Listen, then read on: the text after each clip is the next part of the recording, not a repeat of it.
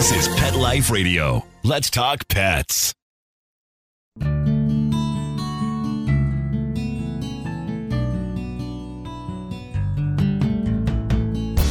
Welcome to Take Me Home on Pet Life Radio. I am your host, Angela Marcus. Thank you for joining us. Today we are going to be speaking with my friend, Rob Rosa, who's the Associate Vice President of Prison Programs for New Leash on Life USA. I had the opportunity to work with Rob during my time while I was at the Pennsylvania SPCA in Philadelphia, and I've rarely come across someone who is so dedicated, hardworking, and passionate about the animals in his care. I'm sure they know this, but New Leash on Life is very lucky to have him on their team. And if you haven't heard about them, New Leash on Life USA is a Pennsylvania based nonprofit organization. It's one of the country's most unique prison dog training programs. Their program is dedicated to improving the lives of inmates and saving the lives of dogs. By pairing these two unlikely groups, they are saving the lives of at risk shelter dogs by training prison inmates to care for them and socialize them to enhance their adaptability. Inmates attend workshops on life skills and job readiness, and many receive opportunities for paid internships in the animal care field when they are paroled. Previously unadoptable shelter dogs, many of who are facing the risk of being euthanized, now get the TLC they need and find loving forever homes. In addition, inmates who have been in and out of prison most of their adult life now have a skill they can use to gain productive employment. My favorite thing about this organization is that they believe everyone, human and canine alike, deserve a second chance. Stay tuned for our conversation and to learn all about New Leash on Life from Rob, Associate Vice President of Prison Programs. We'll be right back after a message from our sponsors.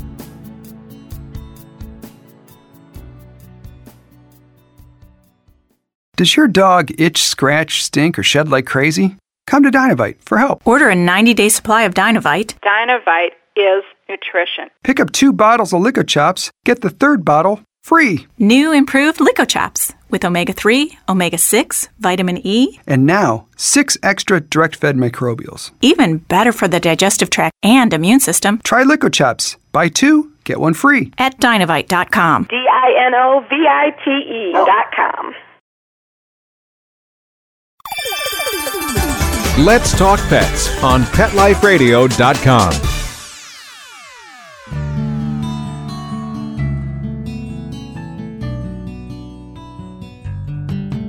Welcome back to Take Me Home on Pet Life Radio, and a big welcome to Rob Rosa, Associate Vice President of Prison Programs for New Leash on Life USA. Thanks so much for joining us, Rob. Thank you for having us, Angela. And, and as always, it's always a great pleasure to speak with you, see you in different conferences or different environments and how we run into each other in, in the field. Yeah, I know it's always a pleasure. I always get excited to see you because, um, you know, we were really, there was a time where you and I were really in the trenches together. We were really working side by side in, you know, Philadelphia animals, animal welfare space at the Animal Care and Control Team of Philadelphia. At the time, I think it was PACCA at the Pennsylvania SPCA. I mean, we've been there in the thick of it. We know what's going on behind the scenes. Yeah, what an experience that was. It was a lot of lows and a lot of highs and but I have to say that it was a wonderful experience to work alongside you and and learn from you and you know and save all those lives that we did when we was on, out there in those trenches. Yeah, absolutely. And you know, one of the things, and I think this is a perfect way to kick off our conversation, is I knew you then, but I didn't know much about you before you you came to the Philly shelter system. So, can you tell us a little bit about your history and how you got involved with New Leash on Life? What was the progression there? Well, I always had a passion for animals from the time that I was six, and I would, you know, find stray animals in the street and take them in. You know, my parents would find kittens in my closet and dogs, random dogs just locked in my basement that I would find out in the street. And obviously, they would tell me I wasn't able to keep them, so I would rehome them. That was the compassion that I had that I was born with. But at the early age of nine, my life, you know, took a turn of events. I went left when I should have went right, and I succumbed to addiction and criminal thinking. So for a long time, I was a person living in addiction. Rob, I never knew any of this about you. I mean, working with you for as long as we did, I, I did not know that.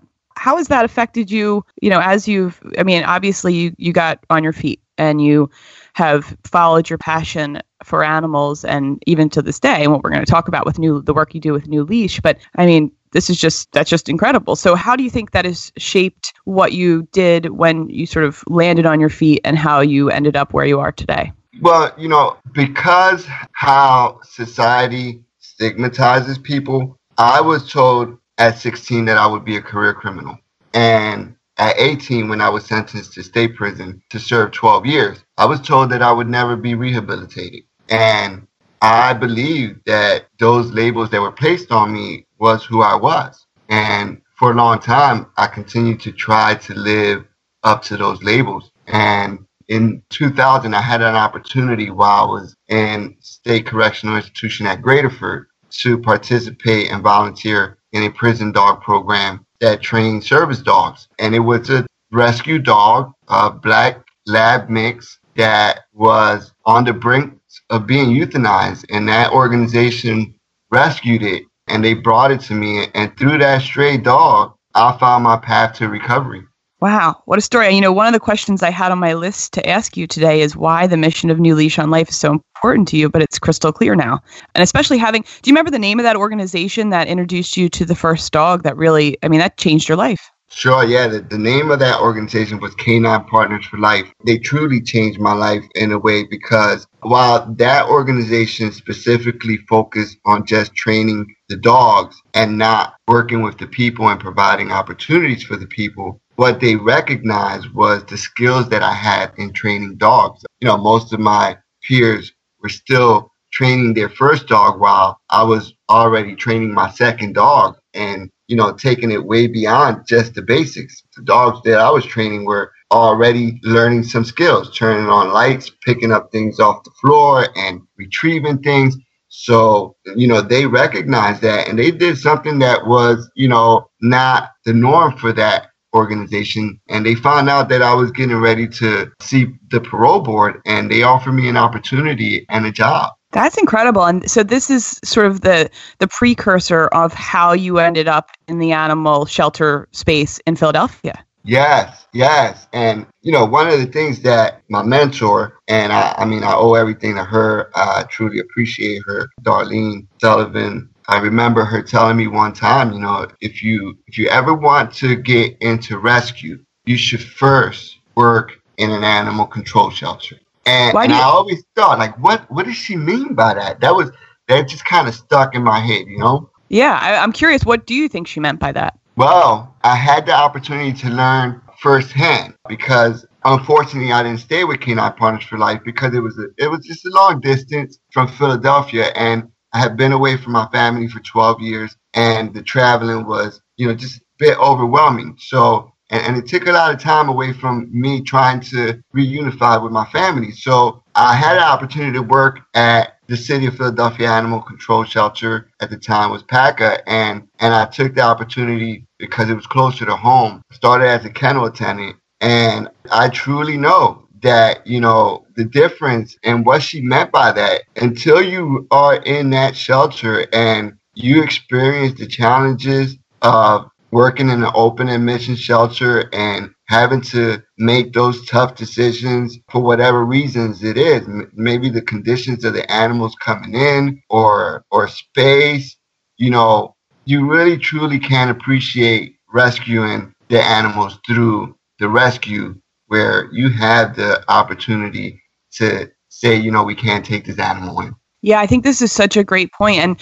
and for people who are listening who might not know the difference of open admission or limited admission slash rescue type organizations, let me break it down for you. So open admission shelters are organizations that are funded, very limited funding from their city or county to take in animals, unwanted animals from the public, stray animals, and even victims of cruelty and neglect. And and they have no option to turn people away. They're not allowed to because of receiving receiving this funding. They're not allowed to say, sorry, we don't have any space today. We can't help you. They have to take the pets. Limited admissions is the exact opposite. So a rescue can sort of cherry pick or select pets that they feel very strongly fit their adoptability criteria and say, we can take this pet, we know we can find him or her a home, but they're not in a position where they have to take the pet as as opposed to the open admission shelters. And and I think what your mentor was talking about is it is really eye-opening when you're in that environment. And we know there's a lot of judgment about this, right? A lot of people say, oh, open admission shelters or high kill shelters are terrible. They euthanize pets because there's no space. But the reality is that when you are out of space and there are still pets coming through the door, there's not many other options unless you have people lining up to take them out the other door. and that's not always the case because there's only so many adoptive homes. Um, and it's obviously why my work at getyourpet.com is so near and dear to me. It's keeping pets out of shelters. So so I get what your mentor was saying and and I can see for you how eye-opening this experience must have been coming from the environment you were in. I mean, just being honest, there's so many parallels between living in prison for a human and living in a kennel for a dog. Would you agree? And the first time I interviewed at Animal Control, and when I was taking the tour of the shelter, you know, and Sue walked me into the receiving room. You know, they was in the process of checking a dog in, and I thought, I feel like I've been here before, but I, I, I couldn't possibly have been there because the place was built and set up while I was incarcerated during the 12 years. So there was no way that I've ever been there. But you know, as they were tagging the animals and doing the medical and and then rushing it off over to a section of the shelter, I thought, wow, this seems so familiar to me. And it was the process that I went through when I was, you know, being transferred into uh, Graterford. Went to the receiving room. I was given a number and went to medical, medically cleared. Then I was put in one part of the prison until I was evaluated and my level dropped, and then I went to another section. So the parallels are incredibly uh, similar, you know. But then you had those parallels of the experience between the animal and the person, and some of these dogs they end up in the shelter because either they didn't have the training that they needed as puppies and maybe they chewed things up in the house and they, you know, did things because they didn't know any better, right? Mm-hmm. And they ended up in shelters. And some of these people that we work with behind the walls, they lack the guidance because maybe their father wasn't home, either because maybe he was in prison or maybe he's just not around, just an absent father. And who do these people turn to for guidance? Well, the streets and they make these poor choices and they end up before a judge with a prison sentence. But we don't believe that a prison sentence should be the end of someone's story. You know, that's a chapter in their life. Yeah, I couldn't agree more, Rob. I mean, I'm sitting here nodding my head and hearing the just the passion in your voice and how sincere you are about this. But you are an expert in this field. I mean, there's nobody else that has lived it and breathed it and has a story like you. And and I'm so happy that New Leash on Life has you on their team. Let's shift gears a little and talk about what the process is for New Leash on Life. How does it work? How do the dogs get paired to the inmates? What type of dogs do you look for? Where do they come from? Tell us about the process? All right. So once we have the participants assigned to the program, we work with them the first week individual, just just with them. They're just learning the introduction to the program, what to expect when they receive their dogs. And then in that time frame, our dog trainer and director of dog training and adoption, Tamara, who is incredible and she's just like means everything to me because she took a lot off my plate, so that's a good thing, right? Um, so she, based on what she's learning about the individuals, when she goes off to ACCT Philly to search for dogs with her team of volunteers, she's looking for specific dogs that would match the personality of the person. And also how best she feels this person will be able to handle high stress or low stress or energy. So she's doing it that way. What's the criteria for the dogs? I mean, do they obviously I heard you say she's she's looking for the the right dog for the right person, which makes perfect sense, but is there restrictions on size or breed or gender or anything for the dogs that are coming into the prison? So we're basically an all breed rescue. All breed rescue. We, we would take whatever you know is most needed, but we target mostly the dogs that either were adopted in return because of lack of training or nuisance behaviors, or we look at the dogs that came in from a owner surrender due to lack of training. We also look at some of those strays that just have been sitting for long term and are not showing really well in the kennel, kind of jumping up, you know, the Mhm. kennel stress. So we look at that. Obviously, we cannot do the tougher, more challenging situations like, you know, the dogs with the bite histories and stuff like that, only because of the environment we're taking them in. So once the dogs arrive at the prison, what happens next?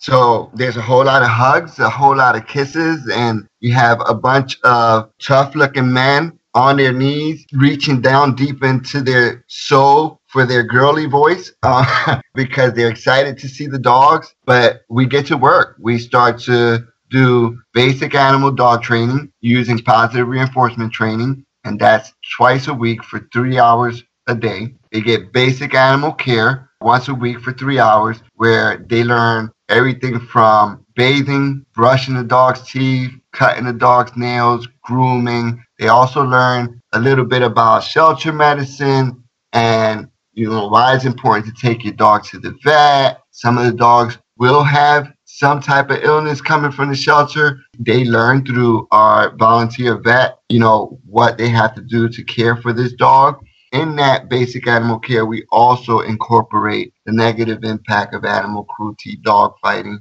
and how that correlates to some of the trauma that people experience in home violence. They also get two to three days out of the week, they get life skills classes, which covers decision making, anger management, managing your emotions.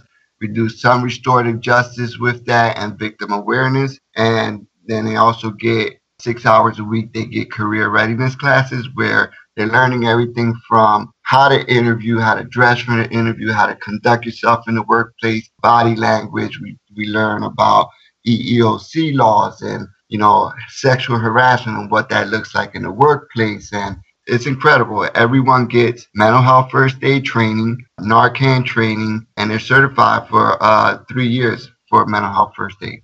And what prison are you working with currently, or are there multiple locations for the prisons that you're working with? We are currently right now with the amazing Philadelphia Department of Prison. And I say amazing because this is a prison system that really supports reentry and second chances, not only for the humans, but, but also for the dogs. You know, they are very welcoming and they're supportive.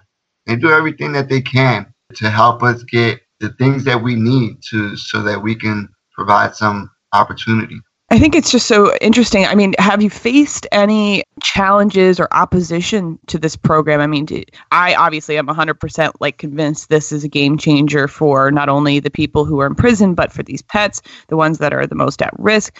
But do you have skeptics out there? Do they, and what do they say? Well, first I'm gonna answer the one big challenge that we faced the first time. The one big challenge that we faced was when we took the dogs in right from the shelter. You know, when it was time to take a dog out for adoption, the dog didn't want to leave. Mm-hmm. and why would you want to leave? You have 70 to 80 people loving you all day, right? And you're coming Yeah. from a, a cage in the shelter. So that was the one challenge that we faced within the prison wall. That We had to be somewhat unexpected too, you know, that you're thinking these dogs are coming out, but that this is probably the best life they've lived to date is the time Yeah. they and is what is it? Is it 12 weeks, I think? Did I hear you say that or I read it somewhere? It's a 12 week program for these dogs? The program is 12 weeks for the people. It's 11 weeks for the Oh, dog. 11. So we should get the dogs ready by the 11th week to pass the Canine Good Citizens test. Okay. And so, all right, let's, you know, we're going to take a short break from, uh, hear a message from our sponsors, and then we're going to come back and talk about how you go about adopting a new leash on life dog. Why is it great to adopt a dog like this? And what dogs in our area are you looking to rehome? So hang tight and stay tuned. We'll be right back. Today's episode is sponsored by Hanover Square Press and The Secret Language of Cats How to Understand Your Cat for a Better, Happier Relationship by Susanne Schötz. Have you ever wondered what your cat is saying? In the secret language of cats, Schötz offers a crash course in cat phonics to help you crack the cat code. Perfect for the fans of The Lion in the Living Room and the inner life of animals. The Secret Language of Cats by Susanne Schötz is available for purchase today.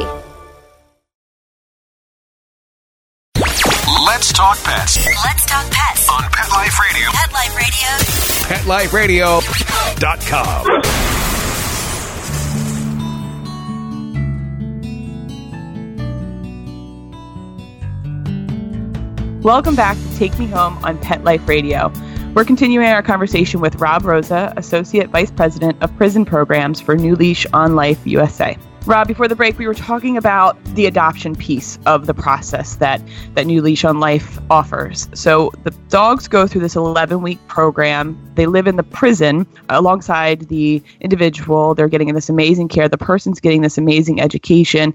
And the day comes when you have uh, a canine, I heard you say a canine good citizen test. Is that like their graduation day? How does that work? So the Canine Good Citizens Test is a different entity, someone from the AKC comes in and tests the dog to see if the dog is behaved enough to be considered appropriate in the community, if that makes sense. Yes, yes. Okay. And so they if they pass their test, then they and I assume everyone passed their test or have you had anybody who hasn't passed? We have had a hundred percent canine citizens pass rate. Unbelievable. And that's because of the hard work of these people who are in prison working day in and day out, and the hard work of you and your team making sure that they have the resources to make these dogs successful. So they passed their canine good citizen test. They are graduating from the program, and then uh, you got to find them a home, right? How do you Yeah. do that? Well, yeah. So during the 11th week that the dogs are in their training, we're actually like trying to prepare them for the transition to a home. So they're getting crate trained, they're getting potty trained, everything. During that process, people will apply on our website to adopt one of these dogs. During the 11 week, our adoption staff, director of adoption, or one of our volunteers will take the dog out of prison and do occasional visits with the people, the potential adopters, just to see how that relationship and that bond works. We go to the house, we meet in neutral areas, and you know, once the director of adoption or that adopter says, you know, I feel really great about this match, they approve the adoption. And at the graduation, when both the participants and the dogs are graduating, the adopters are there to to get the dogs. They get it directly from the trainer who work with them and get to learn a lot about what they learn in those 11 weeks about uh, from that dog. That's amazing. And you know, I'm I'm a big fan of the transparent, you know, person to person conversation, especially when we're assisting uh, one of our canine companions from going from one environment to another. And I think something like this really aligns with the beliefs that I have about home to home pet adoption. You know, you're the prison system is a, a home for these people and it's a home for these dogs. So for them to be able to interact directly with the person who's going to be caring for their probably their best friend for the last 12 weeks or 11 weeks, you know, it helps them and it helps the people who are adopting because they get to learn everything about this dog from the person who knows him or her best, right? Absolutely. It's a, a very joyful and emotional moment because you're right. This was this person's companion for the last 11 weeks in a place where it's not normal to have emotions or joy. This dog brought that. So there's an incredible bond there. And, you know, because of that, before the graduation, we do have a grief counselor that comes in and does a workshop with all the participants to prepare them for graduation. I know. I feel like my heart's breaking over this idea of spending a very intensive 11 weeks. It's not just like, you know, you see the dog once a week. I mean, it's your your BFFs by your side for 11 weeks and then to have to say goodbye. I'm sure it's it's extremely bittersweet for these individuals. Yeah, and and you know, Michelle, our grief counselor, does an amazing job to prepare them for that. One of the things that you know they would love to adopt the dogs, but one of the things that we talk about in basic animal care is you know the financial responsibility that comes with a dog. We wouldn't want an individual to come out and try to reintegrate back into the community and have another financial responsibility to have to look after. But what we do is encourage them because now they have the skills to train a shelter dog is that once they're on their feet and they, you know, they're working and they're stable, go and rescue and save another life. Yeah, yeah, I think that's such a great message. And it's actually a great segue because one of the other questions I had for you is how do you think programs like New Leash on Life could really affect recidivism rates. What type of impact is this going to have in our community, but also as a country? I mean, by providing these programs, people are coming out of prison with a whole different set of skills that they never had before. What does this really mean in terms of an impact?